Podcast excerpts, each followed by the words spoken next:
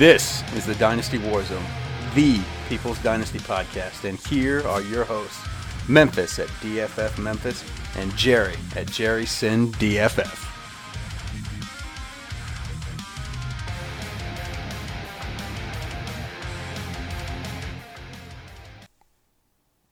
What's happening, guys? Happy Wednesday, and it is Memphis at DFF Memphis, and thank you for tuning in to the Dynasty Warzone, the People's Dynasty podcast, and we are the flagship podcast of the DynastyFootballFactory.com, as well as proud members of the Dynasty Football Network at DF underscore network on Twitter. But here he is, the uh, league, the listener league putting together son of a gun. You know him as the man of the hour, the man with the power at Jerry Sinclair. Jerry, what's going on, buddy? Hey, I got it together. I mean, that's the good news. It was not easy. It was a struggle. I do have a full head of hair, but it will be gray soon.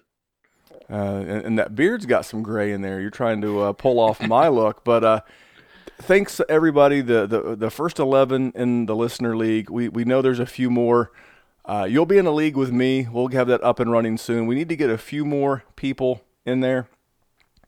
But how do you get in the league with me and a handful of others? It's real simple. Go over to iTunes, leave a five star review. All you have to do is leave those five stars and your Twitter handle in the comments. If you want to write some nice comments, like our friends uh, Big Dog, that's dog with two A's and two W's, so that's like Big Dog. And uh, a guy who must be a fan of Jerry Sinclair because he entitled his The Fan of the Hour. They both left five stars. If you guys are interested in uh, joining the Listener League, make sure you reach out to Jerry and I on Twitter, and you are way too kind. Uh, the Patreon feed is live. Just go to patreon.com forward slash dynasty warzone. The first post is up. It's about a 30 minute podcast. I'm talking about wide receivers and why they're getting smaller. Uh, it's about 30 minutes, and yeah, go there and check that out. Uh, I believe it's pinned to the top of our Dynasty Warzone Twitter handle, which you can follow at Dynasty Warzone on Twitter and on Instagram. But tonight, we're going to bring our guest on a little bit early. I'm a little, little excited. Jerry, are you excited for our guest? Oh, just bring him on. Just bring the man on. Our guest tonight is Doug Eddy, aka the Fantasy Father on Twitter. And he is known for co hosting one of the best and OG Dynasty podcasts around, the Dynasty Happy Hour, with his homies Tyler Gunther and Tim Keller. But he also hosts the Trophy Time podcast and he writes for the TFFGurus.com. Please welcome to the Dynasty Warzone, Mr. Doug Eddy. Hey, what's happening, guys? Happy I could be here this evening. It is my son's sixth birthday today, so had some nice celebrating going on earlier. So I'm going to celebrate with you guys on this podcast. Let's roll. No, let's roll. Now, if you're not listening to the Dynasty happy hour. Shame on you. It is a great mm. podcast. They, they, they, I can tell you because I've been listening for so long. They record most Sunday evenings and they re, they drop most Monday mornings. Is that correct? Yeah, we literally record and then Tyler edits and puts it out like just after midnight. So the turnaround time is pretty quick. But yeah, that is accurate. That's our schedule, which has been tough because Game of Thrones. You know, there's only one more episode, the finale. I had to watch this one on uh, on the DVR this past week because we because of recording times. But when things happen, especially during the season on Sunday nights, when my Patriots are playing on Sunday night and I have to miss the game, I, you know, I get a little extra salty on the podcast. Uh, yeah, yes, you do. And and I, I forgot to mention Justin, Justin McCaslin. That's correct, right? Yes. Because you guys yeah, actually have like a four man booth and you guys rotate around. Yeah, he's our guy out of the bullpen. So when I miss a show or Tim or Tyler can't be there, we call in Justin and say, hey, get out here. Enter Sandman starts to play. He walks out of the bullpen and here he comes right to the mound. He's ready to go. Now, I have to assume with that accent and the fact that you're a Patriots fan that you're probably a Red Sox fan too. Wait, do I have an accent? Just a hair. I, I, I say I say the same thing. I don't know you what don't you're talking. Wicked, so I mean that's good. Wicked hard. Oh, yeah, Tommy Sweeney kid. I love that guy. Um, yes, I do enjoy the Red Sox. I'm not as big of a baseball fan as I used to be when I was a child. I used to watch all the Jim Rice, Dewey Evans, Roger Clemens with my dad. Um, baseball is just too boring for me now. yep. Well, but that is one thing we have in common. Now, I am a Red Sox fan and have been since I was nine years old. My favorite player was Roger Clemens. And uh, I, I learned uh, what struggle was at a very young age. But hey, we've had a good here. run in the good run in the 2000s. So uh, nothing about that. So uh, just going to jump into a little bit of news, but is there anything that you want to share with the people about what's going on with the Dynasty Happy Hour? I know you guys just redid your website. Anything like that? Yeah, so we just redid the website on Dynasty Happy Hour. Um, we too have a Patreon, so you can search for that Dynasty Happy Hour on patreon.com. We get an extra episode each week. It's usually 20 to 30 minutes. Sometimes we're just goofing on just life stuff, but we do have fantasy content in there too. Uh, it's it's uh, unedited, not unedited, but it's uh, explicit material. So that's always fun because I get to be like, I swear like a sailor in real life. So it's fun to be able to kind of let loose and let the frustrations flow through you on that particular uh, Patreon episode, which is nice. Uh, but yeah, we got that trophy time is more. We focus a lot on redraft, um, but we do focus on dynasty in the off season. So we've been doing that every other week. My co-host on there, Joshua Trotta. Um, you can find him on Twitter at Trotta23. He just had a baby, so we're taking a couple weeks off, uh, and then we'll be back with more content. And as far as TFF Gurus goes, um, my brother-in-law and I started the website a few years ago. Now we have a team of eight writers. Uh, we do the podcast uh, Trophy Time every week during the season and up until, and then uh, I do a separate podcast every week. It's kind of like my not necessarily sit or start, but I go through every single game and give you like fantasy nuggets on almost every single fantasy relevant player. So I bring you that every week during the season too, and that's all free content over at tffgurus.com. Um, so definitely check that out too. Yeah, I love shows like that where you break every game down and you give out those uh, those nuggets. But since, since you're a New England fan, I, I want to get into uh, some a little bit of news. So here we go. This is the news. All right, this is the news. Josh McDaniels, you know him. He is the Patriots offensive coordinator. He said that he is not sure of what the offense will look like now that Rob Gronkowski has retired. So I'm going to start with our guest. Doug, what do you think the Patriots offense is going to look like now that uh, Gronk is a uh, retired tight end? Well, I think just based on a couple of their draft, uh, actually a few of their draft picks. So first of all, they take N'Keal Harry in the first round, which everyone loves, right? So he's going to replace some of the size in the red zone that Gronk had. And they signed Dontrelle Inman, who's six foot three.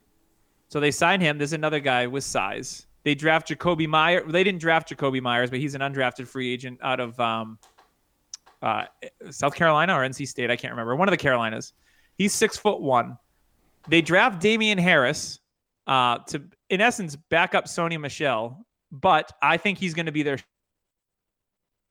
short yardage back because Sony Michel was not very good in that role last year.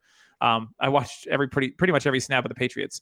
I think this is going to be a run heavy offense, and because Tom Brady isn't as good as he used to be, he still gets the job done. I'm not throwing shade at Tom Brady; he's won six Super Bowls, but you can see some of the polish coming off of Tom Brady's skills.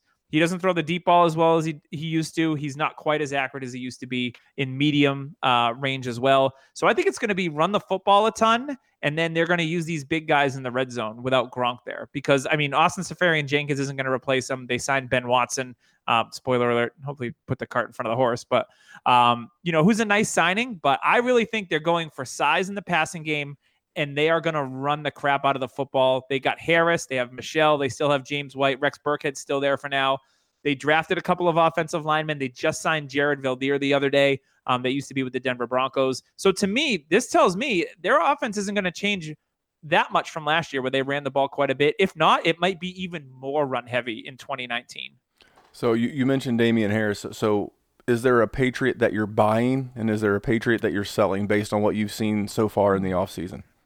Um, I would say if I'm a, if I'm contending for a title, I'm trying to acquire Julian Edelman relatively affordable because the path is still there for a metric ton of targets.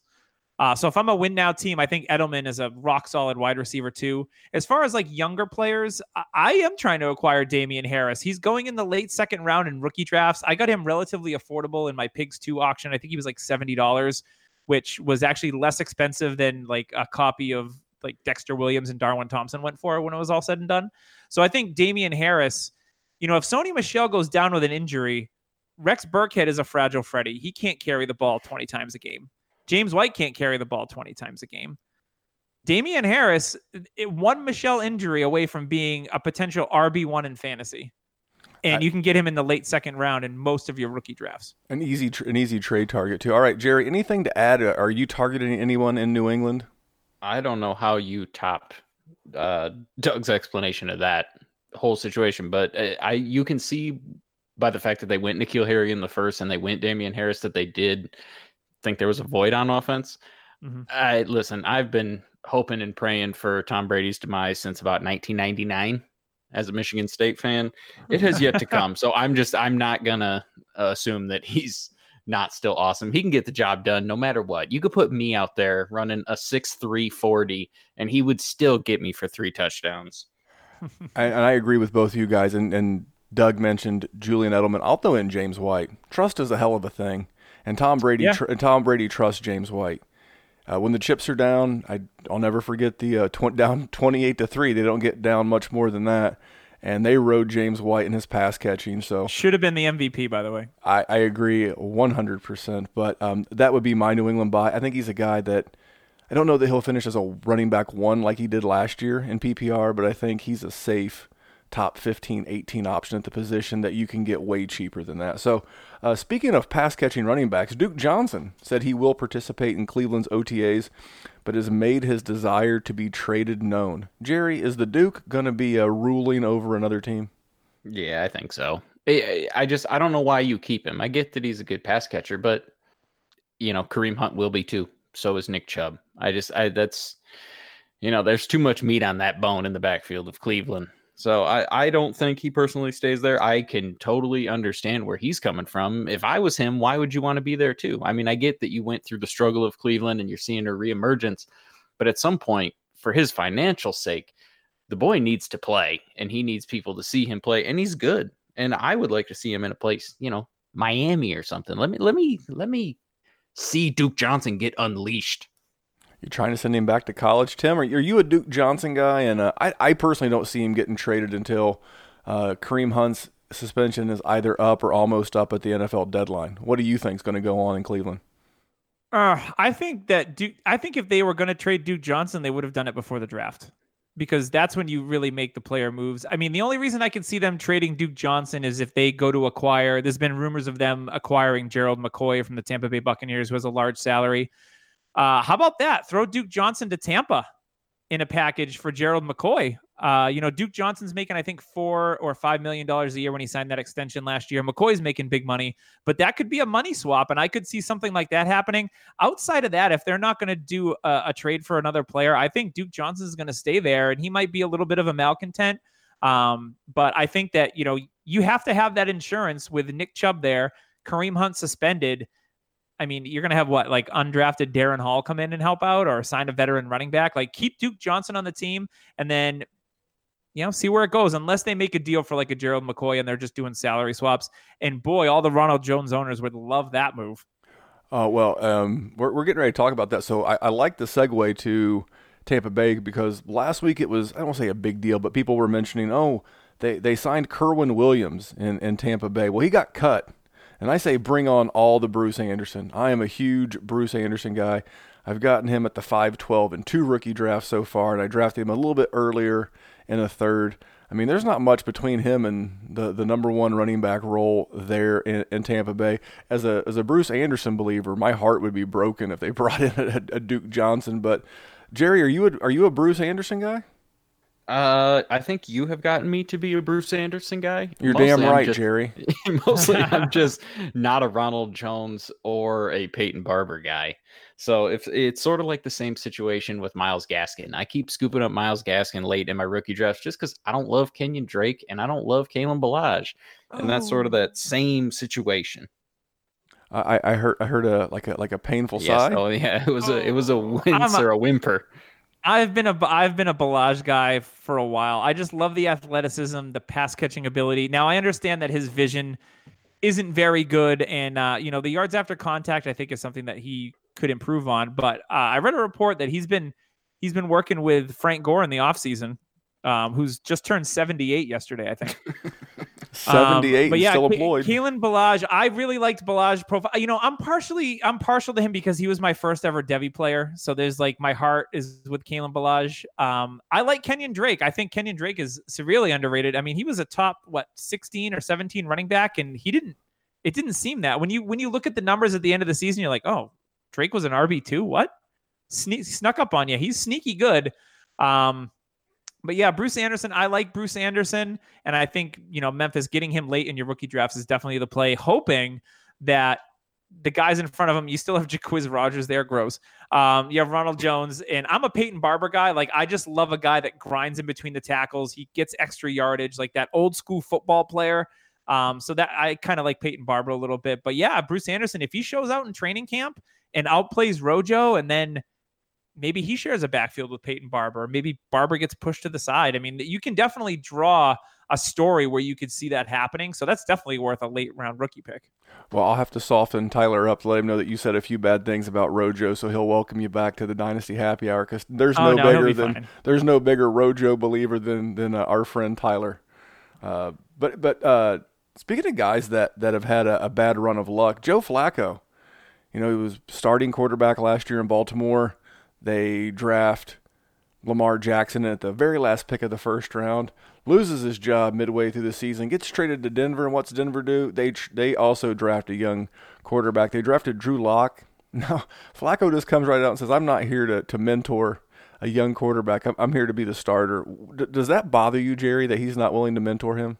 No, just his presence is going to mentor Drew Lock. Just seeing someone that's a bona fide professional. Ha- Has he been a superstar that deserved all the money that he's gotten? No. But you know, he he is a bona fide professional that's been in this league for a decade. He's won a Super Bowl. Drew Lock, if you're smart, you better pay attention to the man. Even if he doesn't go out of his way to show you those things, learn a thing or two, young blood. Doug Flacco or Lock? I, I think if it's kind, I think it's kind of a jerk move for Flacco to say something like that publicly. To be honest, um, I don't know that that gains him any gains him anything from the locker room. You know, when you're thinking as a team to come out and say that, I could see where guys in a locker room would be like, "Really?"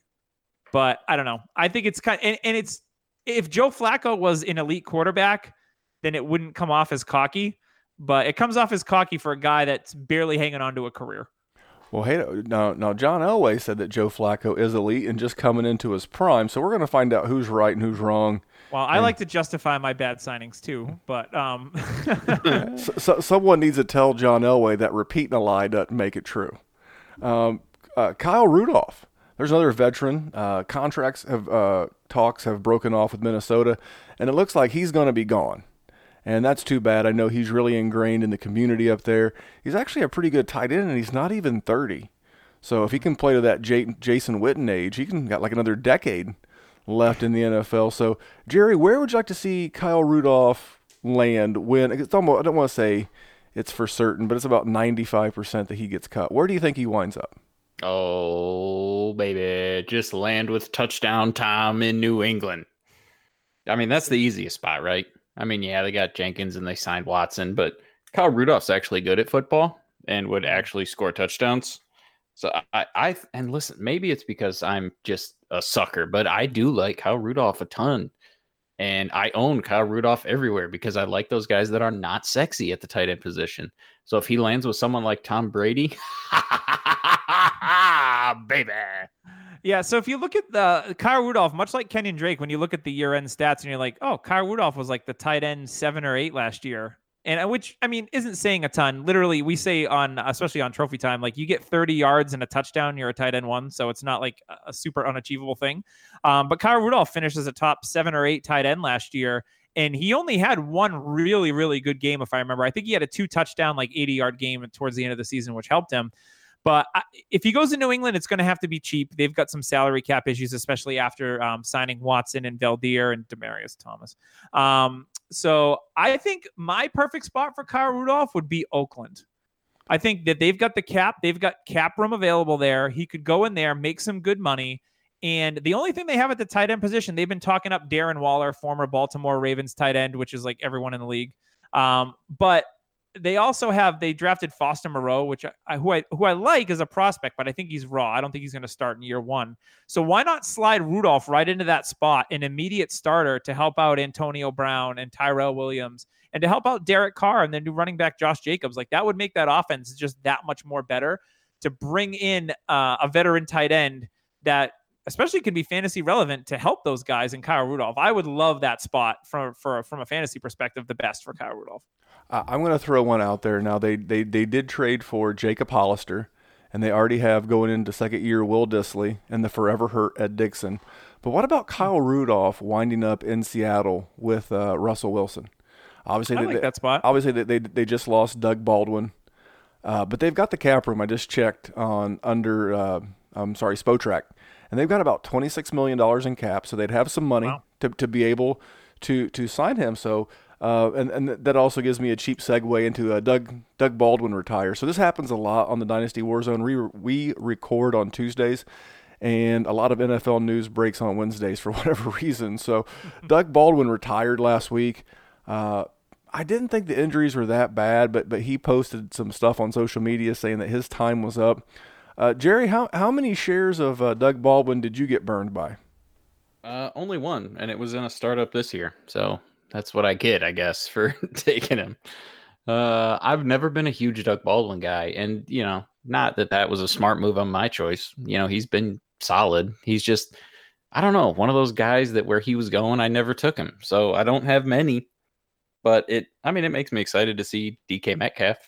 That's, I mean, eh, I've been down on him too, but you know, if he's going to get opportunity, I want to see that big boy run. You mispronounced Gary Jennings Jr. No, Uh, stop D- it. Doug, anything? I know you're a you're a bit of a Gary Jennings fan. Is that correct? Uh, I don't know a ton about Gary Jennings actually. There's been a lot of Twitter buzz over Gary Jennings in this la- this last week, uh, uh, ever since the news of Doug Baldwin. Him and um, what's the other kid, John Ursua, I think. Yeah, the, the, he's the Yeah. the seventh rounder out of Hawaii.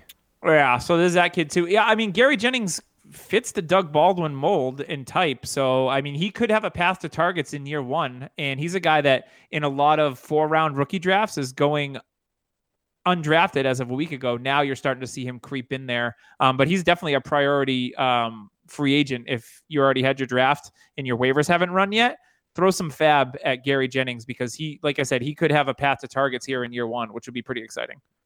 No, I agree. And then uh, one I, I put on the, the show sheet specifically for our guest because he was asking about Darrell Henderson and JJ Arcega Whiteside in a draft that he was recently in. And Les Snead, GM of the LA Rams, is comparing Darrell Henderson to Alvin Kamara. Now that just like got my like you know licking my chops. Think, thinking about an offensive line like Todd McVay and anybody being compared to Alvin Kamara. Obviously Todd Gurley's still there. I don't think Todd Gurley's right. You don't give your best player arguably 11 touches in the Super Bowl if he's healthy and then get zero surgery in the offseason. And it's like a, if you've ever seen the movie Animal House, there's a scene with Kevin Bacon where he's screaming at the end, everything's fine, all is well. And that's what I feel like Todd Gurley owners are doing. So I love Darrell Henderson. I got sniped today by one pick. He went right in mm. front of me, and I hate that. So, uh, but but are you excited? You, you ended up drafting Henderson. How are you feeling? Yep. So I had the 112. I'm the league champion. Congrats to me. Uh, so I had the, I'm in the 112 hole, and before the draft, you know, for the last month or so, because JJ Arcega Whiteside was my number three wide receiver going into the draft.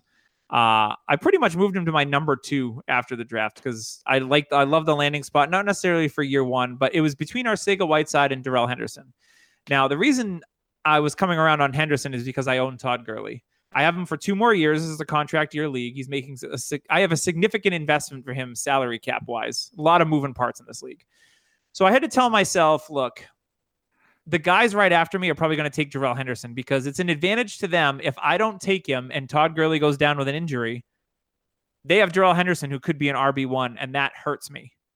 So I ended up taking Henderson at the 12 spot because I looked at it this way would I be able to live with myself if I passed up on Henderson? Gurley goes down with an injury, and then Henderson ends up being like the most amazing rookie running back this year. No, I would be so pissed at myself. I would be, I would be like, why didn't I trust my process? So I ended up taking Henderson as Gurley insurance. Plus, I think that Gurley, you know, he's he's used to touching the ball over 300 times a year. I think they, he, they're going to reduce him down to like 200, 225, and they're going to work Henderson in like they did Kamara. I mean, why wouldn't you? If you just spent a ton of money on Todd Gurley, who doesn't have any kind of salary cap relief until 2022, you can't cut him, right? So protect your asset, give him less of a workload, and mix Henderson in, I think it's a perfect landing spot for him.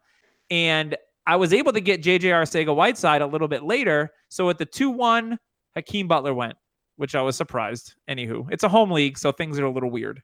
Uh, 2 2, Hollywood Brown. 2 3, Mecole Hardman. 2 4, Noah Fant. I ring up my cousin. I'm like, hey, I want to move into the 2 5. What's it going to take? He didn't know who I wanted because I don't play, I don't tell him. So I was like, look, I'll give you the 212 and a 2023 to move into the 25. So he accepts it, and I get Arcega Whiteside. And then after that, the only other player that was even near that tier was Irv Smith Jr. Um, but I was really happy to trade back up in the draft and get the guy that I was going to take at 112 at the 25. I was ecstatic.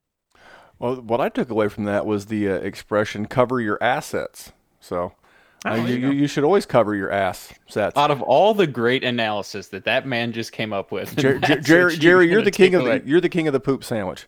And uh, speaking of which, you're not getting one because your boy Devonta Freebird Freeman will be ready for camp, and they didn't bring in, bring in any real competition for touches in that backfield outside of um, Ollison, the kid out of Pitt in like the late fifth round. So, so how you Who's feeling? about he's just a big bowling ball. Qadree Ollison, and I mean, he's all right. But yeah, I'm excited. You know damn well I'm excited about Devonta Freeman. The problem is, is so is everybody else. And it's like, The discount's fading on Devonta yeah, Freeman. exactly. Come on, man. And and every league that I I didn't get him in, now they're like, oh no, they didn't draft anybody. I'm just gonna keep him. Yeah, I bet you are. All the Ito Smith. All the Ito Smith. Yeah, I drafted uh, Devonta and a free, uh, uh, Freeman in a startup I'm in with Jerry, and I uh, I hedged my my Freeman bet with a little Ito later in the draft. So then a couple of quick couple of uh, quick hitters. If any of this uh, does anything for you, just jump on in. Emmanuel Sanders won't be back till mid July. I don't know that he's ever back. 32 year old coming off of an Achilles tear. No bueno. Uh, Mark Walton resurfaces in Miami with the Dolphins. He went to school at the U, so Eh, we already talked about how crowded that backfield is. Kenneth Dixon's roster spot is in trouble. I filed that one under no shit. They drafted uh, Justice Hill, and they brought in Mark Ingram in free agency. Of course, his roster. Dixon looked good last year, though. He, I, I think he has like some kind of picture of Harbaugh in a compromising position with a sheep, because for whatever reason, suspension, injury, no matter what, Harbaugh always saves a roster spot for this guy. It'll probably wind up being Gus Edwards who gets So, cut. so what you're cut. saying, his name is Jim Harbaugh. Oh, I see what you did there. And uh, we- you, you already mentioned the Dontrelle, Inman, and uh, Ben Watson signings in New England. Any of that do anything for anybody? No. I have Ken Dixon in a couple spots. I do too, and I, I keep holding out hope that there's hope. But uh, you know, you, you know what else? You, you know, they, they, there was that movie that Hope Floats. You know what else floats, Jerry? Uh, yeah, you're Poop. gonna tell me. Poop So floats. Sandra Bullock and who was uh, that? uh, Harry, McConaughey? Harry, no, Harry Connick Jr. Oh, Harry Connick. he Jr., was he that's was right. super hot. At, not, not like I don't know. I mean, I guess maybe I'm I'm not here to judge, but he was like the it guy there for a while between his music and uh, his his limited field, uh, not field, field film career. So anyway, that's the news. Um, you know, not a lot going on, but a lot going on all at the same time. But the real reason why we brought Doug on to hang out with us is we all wanted to field a team of NFL offseason losers. Guys who that in our opinion lost the most. So we're going to hit you with a quarterback, couple of running backs, couple of wide receivers, and a tight end. I'm going to jump in here first. That way I can, you know, just sit back and produce and try to uh, pick on Jerry because that's usually my favorite thing to do. Um, my quarterback loser, he he didn't really get any competition, and nor would it matter because he was the electric Patrick Mahomes. You know, all this guy did was complete 383 passes last last year for 5,097 yards, 50 TDs. Jerry, what's 50 TDs known as? That's a Mahomes. That is a Mahomes of touchdowns. Anytime you throw 50 or more, it is a Mahomes of touchdowns. But you know what really scares me is that he lost Kareem Hunt to suspension slash team cut slash now he's a Cleveland Brown.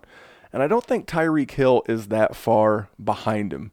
Uh, obviously, they drafted Mecole Hardman with their first overall pick in the rookie draft. But you know what, Jerry? Do you know what Tyreek Hill and uh, Kareem Hunt have in common? What is that? They are two of Patrick Mahomes' three best targets. Obviously, the third being Travis Kelce. So I, I, I just put you know pen to paper and started doing some math. So of Mahomes' 580 targets last year, Hill and Hunt were responsible for 200 of that, or 34.5%. Uh, of his 383 completions, they were responsible for 140. So that's 36.6%. Of his, we'll call it 5,100 yards passing, they were they were responsible for just a shade under 2,000, 1,934 yards, or 38% of his total yards. And then 19 of his 50 passing touchdowns. That's 38% of his passing touchdowns. Basically, what Patrick Mahomes lost is just a shade over a third, but not quite 40% of, of his, you know, playmakers from last year. And, and so something has to happen. Either he's going to take a, I think we were all expecting to step back anyway. I mean, it was kind of a magical season, but he's either going to take a, a significant step back or guys like Mecole Hardman, uh, Damien Williams, I think Damien Williams rolls okay. Um, no real competition. We talked about Darwin Thompson earlier. They also drafted, uh, I'm sorry, they brought in undrafted free agent James Booby Williams. Big fan. Boobies! Booby, a big fan of boobies. And uh, so, so, so, some, so, so something's got to hit. And uh, I, I think Patrick Mahomes was a big loser. Not anything that he did wrong. It's the knuckleheads that he's, you know, on a team with. And then my, my first RB was LeSean McCoy, who's a, a very bad person for attempting to ruin Avengers Endgame on Twitter. Ugh. Uh, you, you, you had to duck, dip, and dodge and dive LeSean McCoy and people like that till you finally saw it. Is that right, Doug? Uh, yeah, I had a friend that was like, I can't believe LeSean McCoy. And I was like, all right, not going to Twitter. Yeah. I, I had an idea, like one of the characters that I had an idea, but I didn't want anything spoiled. So I was luckily, uh, I avoided spoilers. I've seen Endgame twice now. I liked it better the second time around, by the way. I, it, it's on my it's on my to do list a second time. But uh, uh L- LeSean McCoy, he's 30 years old and he's got a nine million dollar cap hit as a running back. The problem is is that his dead cap number is only 2.6. So the team could save 6.4 million dollars. Uh, by cutting him, they're not really in cap hell. They've got 26 million as of when I checked today, but this is a team that seems hell bent on going young. They've got T.J. Yeldon they just brought in, and he's only 25 and makes 1.3 million. Uh, the uh, ageless wonder Frank Gore, who's 36. Do you imagine that 36 and still playing in the NFL? Only makes two million bucks, and then recently drafted Devin Singletary, 21 years old, makes 750 grand. So between the two of them, between excuse me, between the three of them, they don't even make about four million dollars. And this is a team obviously going young. They've got Josh Allen at quarterback um, Robert Foster at one of their wide receiver positions. We talked about Dawson Knox before we hit the record button. There's the ever knuckleheaded uh, Zay Jones. And then the older guys with Beasley and uh, John Brown they brought in. So I, I think LeSean McCoy is done and, and should be. Uh, Aaron Jones of the Green Bay Packers. This is a guy who's missed eight of 32 career games. He, he's only started 12, 12 of 24 games. He's got a new head coach in uh, Matt LaFleur, not to be confused with Peter LaFleur from Dodgeball. Or Guy LaFleur. Or I don't know who Guy LaFleur is. A hockey, hockey. player. Oh, uh, I He got played hockey up north, don't you know? Uh, you know, it, it, Indiana's about like the uh, like the, the line where like hockey stops. Indianapolis. I don't know if it's popular north of here, but not, not big where I live. But you know, this is a guy who had a 60-40 split last year the wrong way in Tennessee. He gave Dion Lewis 59% of the touches, um, excuse me, snaps, and Derrick Henry had 41% of the snaps. And, and they they drafted uh, Dexter Williams. He, he's really more of a Dexter's really more of a threat to Jamaal Williams. Not really a great receiver, but d- d- do you feel comfortable if you know you're banking on Aaron Jones not knowing what's going on? I mean, he could be great. We saw some we saw some big stuff out of him. Go ahead, Doug. I will give you because I am maybe one of the OG Aaron Jones stands, and uh, I just recorded a segment for the Roto Underworld Draft Kit uh, about Aaron Jones, uh, touting Aaron Jones that I think he's going to be an RB one this year. I'm not worried about Dexter Williams in the draft. Doesn't bother me. If you look at just the metrics on what he does when he's on the field. Now, I know he had the two game suspension and he and he missed a couple games in the season. But he had an eight game stretch last year where he averaged over 100 yards from scrimmage a game and averaged over a touchdown a game when he was at peak health. He led the NFL in yards per carry, which yards per carry is a skewed metric. I get it. But his breakaway run rate actually wasn't as good as it was in 2017 when he was fourth best in the whole NFL in breakaway run rate. So Aaron Jones, to me, his yards after contact is one of the best in the league according to PFF. There's a lot of metrics, and the only thing that that would get me off Aaron Jones would be, yeah, does he get dinged up? Sure, he does. He's a running back. He's not a big guy, but man, when he is on the field, and I think them drafting Jace Sternberger to open up the middle of that field is only going to help him more uh, this year because they didn't have that middle of the field presence. I mean, Jimmy Graham is the walking dead and you had Randall Cobb, who was not on the field and largely ineffective. So they didn't have anyone over the middle of the field to even open things up further for Aaron Jones. But man, Aaron Jones in space in between the tackles, I love, love, love, love, love, love Aaron Jones. So yeah, I think he's. I actually had him as a winner after the draft. Oh well, uh, I, I Oh. For, for, for me, it's more about the coach and not knowing. I, I, I think we all agree, but we saw last year. I mean, Dive into the void with me, Memphis. I'll, I'll just, just let I'll- it go. I- I- all right. Well, I, I will consider taking him. I'll put him on my uh, my hold team. Uh, maybe maybe I'll, I'll re-add him to the winners team because of our a wonderful guest. But my, my two wide receivers, Nelson Agholor and Jarvis Landry. Nelson Agholor, Not gonna switch him off of those. uh, Nelson, Nelson No. Agholor, his job is safe because he's got a $9.4 million cap hit and a $9.4 million dead cap hit. But I mean, this is a team that brought in DeSean Jackson. They drafted J.J. Arcega Whiteside very high in the draft. AFL hero Charles Johnson has signed a contract there. And I, I think we're going to see the emergence of uh, Dallas Goedert in more two tight end sets. And when they're in two tight end sets, I think the two wide receivers on the field will be DeSean Jackson and Alshon Jeffery. Um, obviously, they'll, they'll work in Whiteside a little bit. So if you've been hanging on to Nelson Agholor shares, hopefully they, they, they trade him. I don't see a team taking a $9.4 million uh, cap number on a guy like him, but this is the new NFL. Crazy stuff happens. And then Jarvis Landry. I, I don't dislike Jarvis Landry, but they just added Odell Beckham Jr. via trade. He works the same area of the field as David and Njoku, and then Duke Johnson or Kareem Hunt are both really good pass catchers. And when Freddie Kitchens took over as the play caller for the Cleveland Browns last year in Week Nine, of those last eight games, he finished with 12 and a half or less points in five of the eight, and in three of those games he had less than seven. So that's PPR scoring too. So Nelson and Jarvis are were definitely lost this offseason. And uh, then Doug already mentioned my tight end, Jimmy Graham. Jimmy Graham is due to hold hold on to your hats, due to make 11.7 million dollars this year. Ugh, what's his dead cap hit? 3.7. So the team saves eight. Oh, I would have cut him a while ago. Well, and, and, and Green Bay currently only has $8.9 million in cap space. So, so I mean, they can almost double their, their, their working cap number by cutting this dude.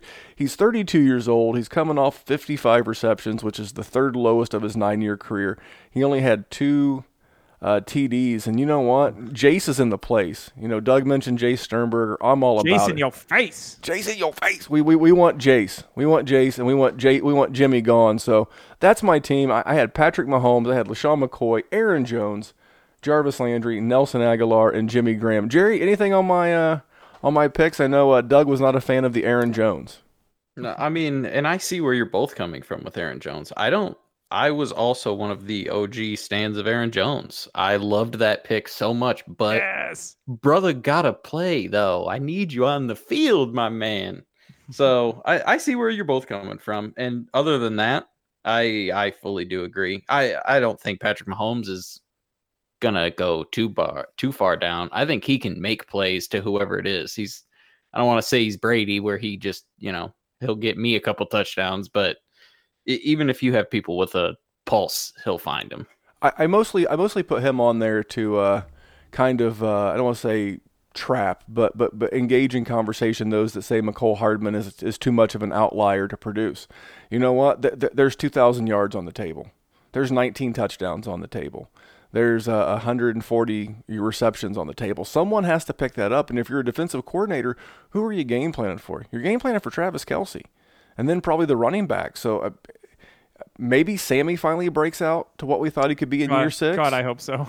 I know, I know. You, that, that's a. that- You you and everybody else that's listening. but but I, I I still think he's gonna you know not throw five, 50, 100 yards. I think he'll be more in like that 44, 4500 yard range. He'll probably be around 40 touchdowns. which is still fantastic. Which is and I- still- I gonna still be a great Who do we season. think throws more touchdowns this year, Mahomes or Mayfield? Oh, I'll take Mahomes all day, every day. Yeah, me too. Okay. I not, not that's not that's not anti Baker. Oh, sure. No, I he, he he- he plays in the black and blue division. He's still going to have some some black and blue games with the Steelers. Um, obviously, he gets two free spaces against the Cincinnati Bengals. Yeah, I meant that. Uh, but but yeah, I, I would still ba- bank on Mahomes. I think I think Baker's safe for probably what did he throw last year? 23, 24? broke a record. 27, I think, 27. and he broke it. I, I, I was gonna, I'm gonna say you can add 10, 15 percent to that, so that's gonna put him in like the 30, 32 range ish. But I still think Patrick throws a uh, throws a bunch. So um, anyway, that that is my team. I'm gonna throw it over to our esteemed guest, the fantasy father. What, what, what you got? Who who are your guys? Uh, so I don't have like some real sol I mean, at quarterback, looking at the draft, I don't think there, I don't think there was a lot of losers. I mean, the first one that came to mind because this is a guy that gets drafted in super flex leagues to kind of be that bridge quarterback. Like, ah, I missed out on some big names. I got a quarterback. It's Case Keenum. Obviously, the Redskins taking Dwayne Haskins really sinks Keenum. Uh, I think you know we had a startup uh, before the draft, Memphis, and Case Keenum and the Joe Flacco's of the world are kind of that last tier that gets drafted, and people are hoping like, yeah, I can start these guys because in Superflex any starting quarterback has value, right? So Case Keenum, uh, yeah, he gets. I think Haskins is going to have that job from day one. I don't have any real hot takes on any other quarterbacks because I don't think there was anything. I like your Mahomes take because I think we we may have seen um, the best Patrick Mahomes in this in this first full season. I hope not, but I mean it definitely could be that way. So uh, I'll go. I actually have a handful of wide receivers. I only have one running back, so I'm gonna I'm gonna go the wide receiver route. Actually, no, I'll go running back first. It was, talking that you know for all the reasons that we said earlier, when they trade up into the third round to get Darrell Henderson, that was a screaming red flag for me. No matter what they say, he's fine, feels great, blah, blah, blah. You're full of crap. When you move up that far to get a running back and make him the fourth running back drafted, they're either going to change the offense or Todd Gurley is is more hurt than everyone thinks. And I think it's a little speak louder than words. Right. And I think it's a little bit of both. I think that Gurley is hurt, and I think they are going to evolve that offense because look what that offense got them in the Super Bowl. It got them what three points, six points? I don't even remember the final score. It was like 13 to six. Um, so yeah, I think they're going to evolve that offense and make it a little bit more like the New Orleans offense. I mean, why wouldn't you? I mean, you've had the same offense now for a couple of years. People can game plan against that. You're not doing anything overly creative at this point. So you need to kind of do something new. So I have Todd Gurley as a loser. As far as wide receivers go, the fir- the one that sticks out the most to me just after this whole offseason between free agency and the NFL draft is Corey Davis. So the first problem is Marcus Mariota is your starting quarterback. The second problem is they signed Adam Humphries for over $9 million a year in free agency. And then in the NFL draft, they use pretty good draft capital in the second round to draft AJ Brown. So Corey Davis, you the argument for Davis was there's no one else there. He's going to get a ton of targets. All they have is Taywan Taylor and Tajaé Sharpe. Well, now you have AJ Brown, Adam Humphries, and Delanie Walker presumably is going to come back, and that's going to siphon targets around, off Corey Davis. It's not that I don't like the player. I do like Corey Davis as a player, but the situation is not good. And part of the problem is Marcus Mariota and him not evolving into the quarterback that we thought he was going to be. And I won't be shocked next year. So he's a free agent at the end of this year um, because they picked up his fifth year option, much like Jameis Winston did in Tampa. I wouldn't be shocked if they go and draft a quarterback next year. Maybe they trade up for a Justin Herbert or Haybear or however the hell you say it. Um, wouldn't shock me whatsoever if they. I don't think they're going to turn it over to Tannehill, mind you. Um, but I wouldn't be shocked if they make a move at quarterback because Marcus Mariota, to me, is what's really holding that offense back. I mean, why have all these pass catchers if you're just going to run the ball with Derrick Henry? I don't know. That Well- that situation kind of boggles my mind. Do you guys have any thoughts on I- Corey I- Davis? I, I do on, on, on not just Marcus Mariota, but you can say the same thing for Andy Dalton and any quarter. I mean, D- Derek Carr, who I, I like this year. I think he's got a chance to solidify his job. But here's the thing: um, Tua, uh, Herbert. And Fromm are coming to the NFL next year along with some others. And some of those guys are going to get starting jobs. So you got to take a step back, you know, and, and look at it from 30,000 feet and look down and say, well, whose job is he taking? They're not taking Andrew Luck's. They're, they're not taking Deshaun Watson's. They're not taking, you know, I know there's some older quarterbacks. There's, you know, the Brees, the Brady. Um, you know, Phil Rivers is no spring chicken, Big Ben. But, I mean, they're going to take someone's job. And, and this is a, a prime job. And I think they're just – setting that up. I think that's a very good call. I could easily see like a Fromm or a uh, Herbert winding up in Tennessee next year and really it's not seeing this offense off open up. I don't think Arthur Smith, the OC, wants to do that. But I could think you could definitely see some of the shackles come off of guys like Corey Davis, like AJ Brown, and uh, really see an interesting offense. Yeah, I think that the on paper the potential for this offense is great, but I mean when you have when the head of Voltron doesn't control the rest of the body the way you want it to, then you have a defective robot. So that's just the way I'm going to put that. Uh, I have another loser at the wide. Actually, I have a couple more wide receivers. I went wide receiver heavy for whatever reason, just the names that came to me. One was Devin Funchess. So I know Funchess was getting a lot of buzz after he signed the one year deal in Indianapolis, and people were like, "Oh, he's going to play the big slot role and he's going to be outside." So the Colts go and draft Parris Campbell. So the thing, Funchess to me takes a hit and he's a loser because you have T.Y. Hilton, you have Parris Campbell, you have uh, presumably a healthy Jack Doyle with Eric Ebron, you have Nyheim Hines, Marlon Mack. There's a ton of targets. Um, and I don't think Funchess, if you had to prioritize the guys that you're going to get the ball to, Funchess isn't at the top of that list for me. If well, anything, he's the he's the outside guy. He's the tall receiver. Maybe he does some damage in the red zone, but I mean, if Funchess catches 50 balls, I'll be shocked. As the residence Colts fan, I will say this: yes, he he lost in terms of like potential production and things like that, but he won in the fact that he got a one-year, 15 million dollar deal. Oh, sure. So so I, I will give him a slight win. So you said you had one more. Uh, so well, I, I had Tyreek Hill on my loser. We already talked about the Kansas City offense. I mean, I think the writing's on the wall for that one. I mean, when they trade up and they get Mecole Hardman, who's I don't want to say the closest thing to Tyreek Hill in this draft, but a lot of people will say that. Um, you know, that's kind of the insurance policy. And again, actions speak louder than words. And that was one that gave me a, a red flag. Uh, I'll give you a, t- two more wide receivers on the same team. It's Donte Moncrief and James Washington. So I know a lot of people were on Washington, like go buy James Washington in Dynasty, go buy James Washington. Then they signed Donte Moncrief, who I like a lot, one of Tyler's guys. Um, and he's been a guy of mine for a long time. I think he's a solid wide receiver, and I think he could fit in that offense well.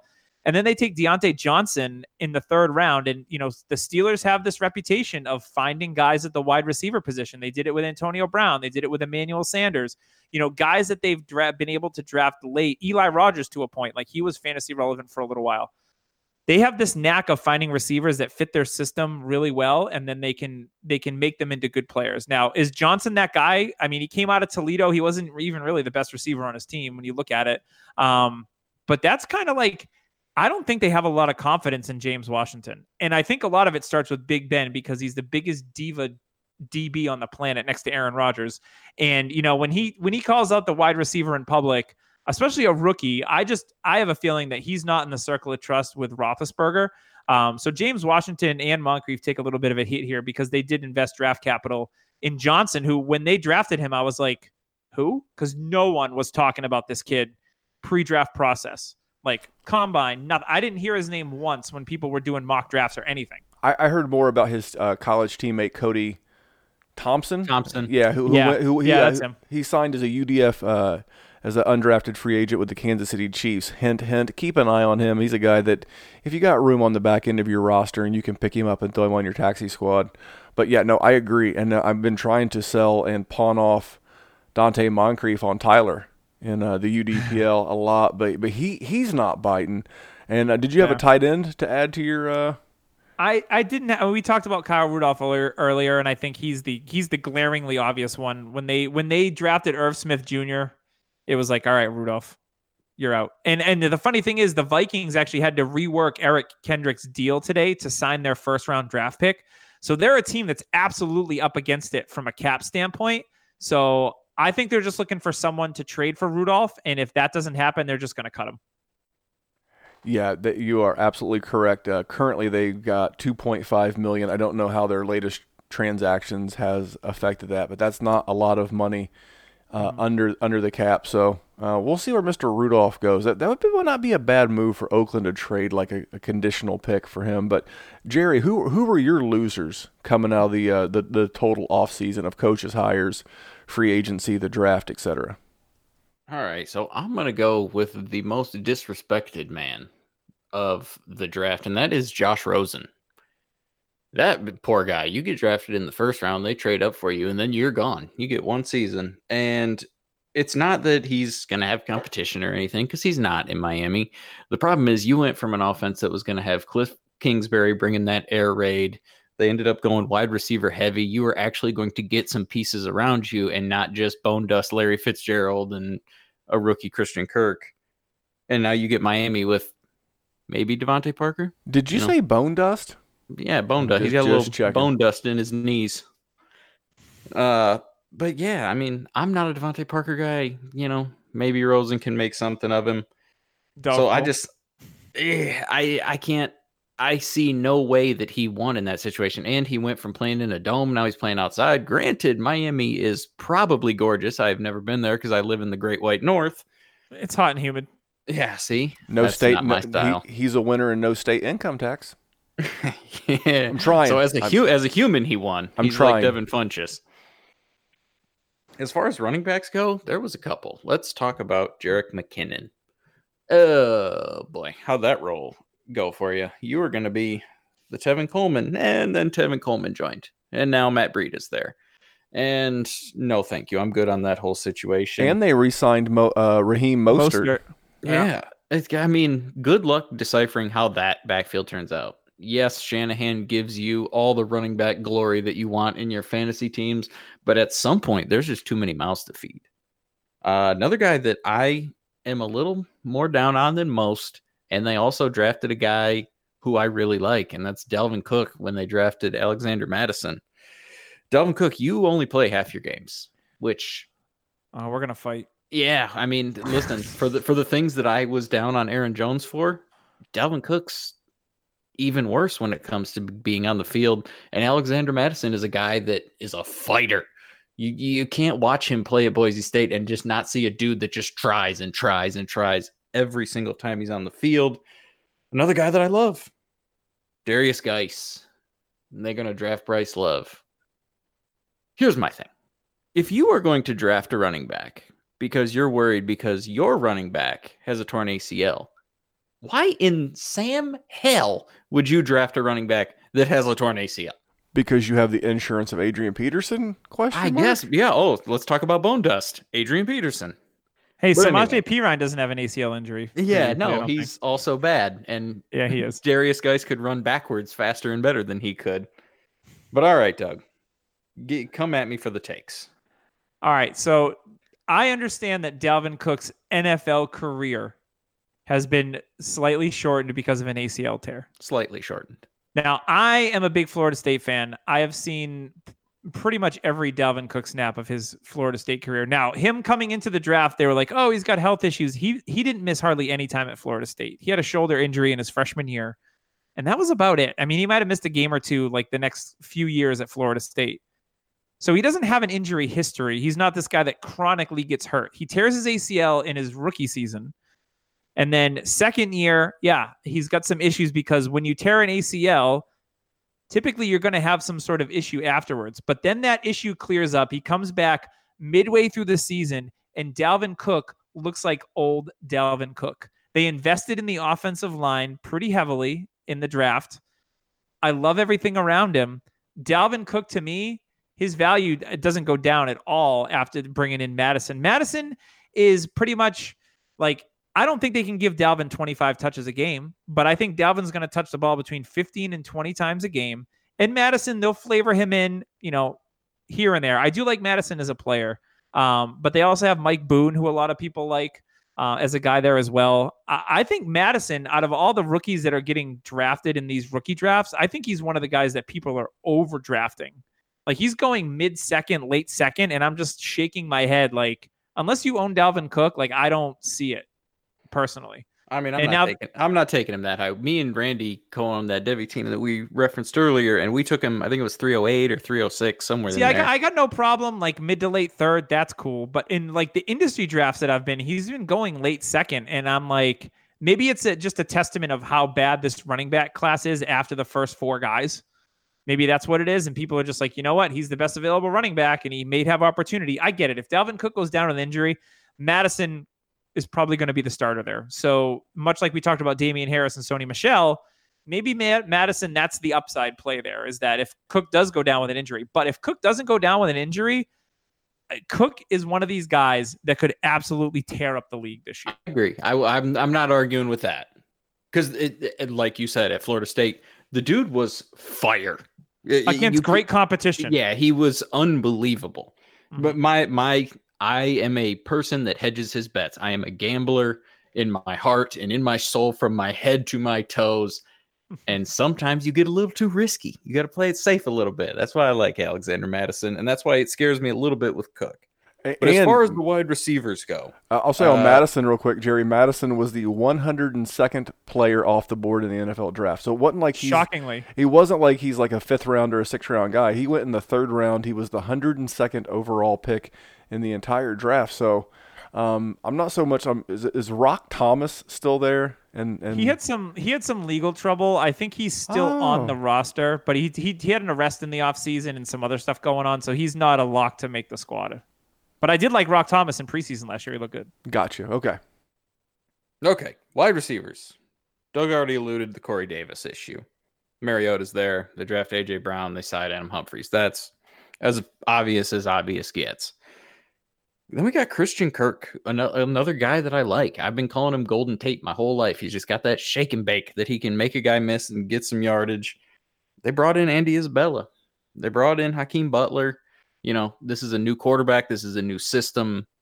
It, if he's the guy that ends up getting featured in that offense, he's going to be good, and I'm going to get pie thrown in my face for this. But if he's not, he's going to just plummet. And I, I think Andy Isabella might just be better, just because he's a lightning bolt that can create separation like no man's business. Uh, s- I wrote down Tyler Lockett. I don't know. I sort of disagree with that. Now they did draft Greg Jen or Gary Jennings in the fourth, who's big. He's fast. He runs straight pretty well. And then they drafted DK, DK Metcalf, who sort of does the same thing. He's big and runs straight. I love it.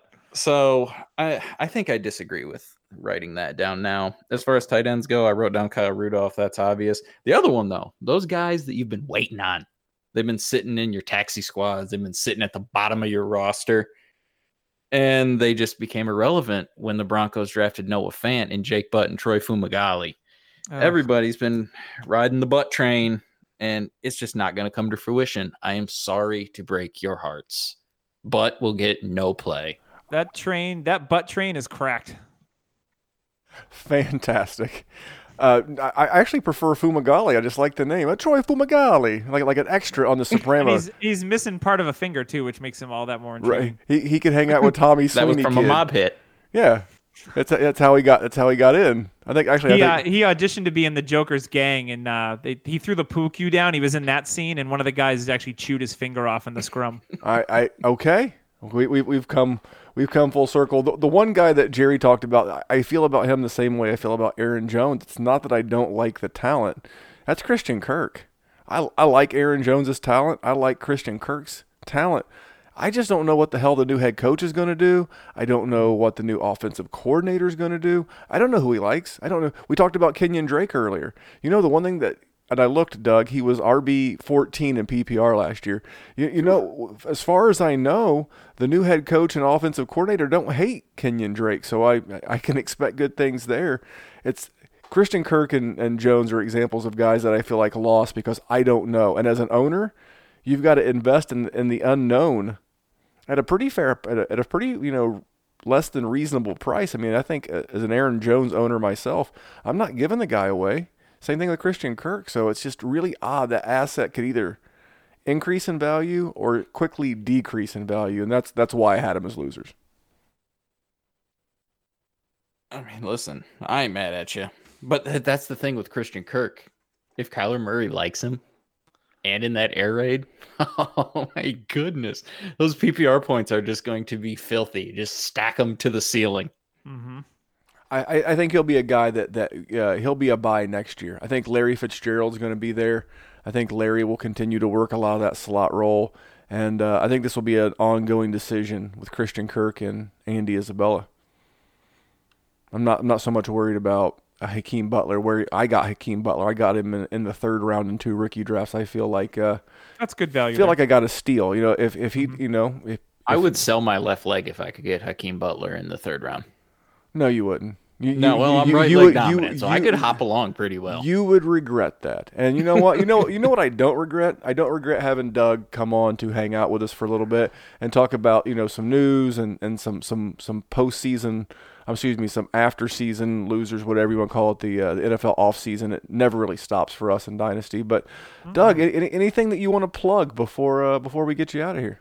Yeah, I said at the top of show, make sure to follow me on Twitter at the fantasy father. That's D A fantasy father because the was too long. So people like, oh, why'd you do, duh? And I was like, because I couldn't put the. So that's why I put the fantasy father. I'm a stay at home dad. So that was the inspiration uh, for that. Uh, you know, I, I stay at home with my now two sons and I love fantasy football. So the fantasy father on Twitter. Check me out on Dynasty Happy Hour. Check out the Patreon page for that. Trophy time. Uh, on all your major podcast networks. And then uh, you can also check out tffgurus.com. Lots of great content there from myself. I write about DraftKings every single week during the season. We've got some dynasty content as well. But if you're big into redraft, that's where we kind of uh, we fill our niches in the redraft space. Check out tffgurus.com. That is awesome. Jerry, anything before we uh, take this thing home? Uh, no. Send in your emails to Randy so I can get you in the listener league. And those that are in the listener league with me, thank you for making it easy. Those of you that are in it and drafting now. It's going to be a lot of fun. And uh, Jerry, you can give us a little bit of report on that listener league later in the week. Remember, we're on Clipcast at clip underscore cast on Twitter. Um, I know uh, the Dynasty Happy Hour guys are on there as well. Just throw a player's name in there. Uh, do Todd Gurley, Christian Kirk, whoever, and it will take you to not only the Dynasty Warzone or the Dynasty Happy Hour, but to any show that is affiliated with Clipcast that has content on Todd Gurley or, or whoever you're looking for. Um, I am Memphis at DFF Memphis, and remember, we're just trying to make the world a better place for fantasy football. We will catch you next week.